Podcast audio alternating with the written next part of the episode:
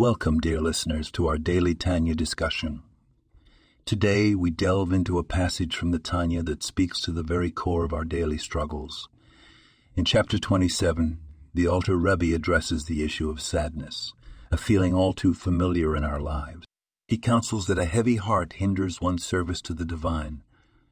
Yet, he also reminds us that the source of this sadness can be our own spiritual failures our missteps and missed opportunities for good. The Alter Rebbe offers a profound approach. Transform your sadness. Use it not as a weight to drag you down, but as a springboard for growth.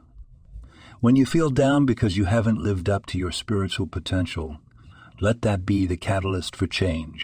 Channel your feelings into a fiery passion to improve, to do more good, and to connect more deeply with your faith and with others. Remember, the pursuit of spiritual growth is not a sprint, it's a marathon. Every step forward, no matter how small, is a victory against complacency. So when you stumble, when you feel that sadness creep in, acknowledge it, understand its root, then pick yourself up and let it propel you forward with renewed vigor. Embrace your challenges as opportunities.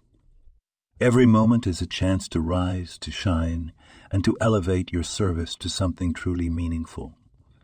This is the essence of our daily battle, and it is one we can all relate to every single day. Thank you for joining me in today's discussion. May the insights from the Tanya illuminate your path and bring you joy and fulfillment in your service to the divine. This podcast was produced and sponsored by Daniel Aronoff.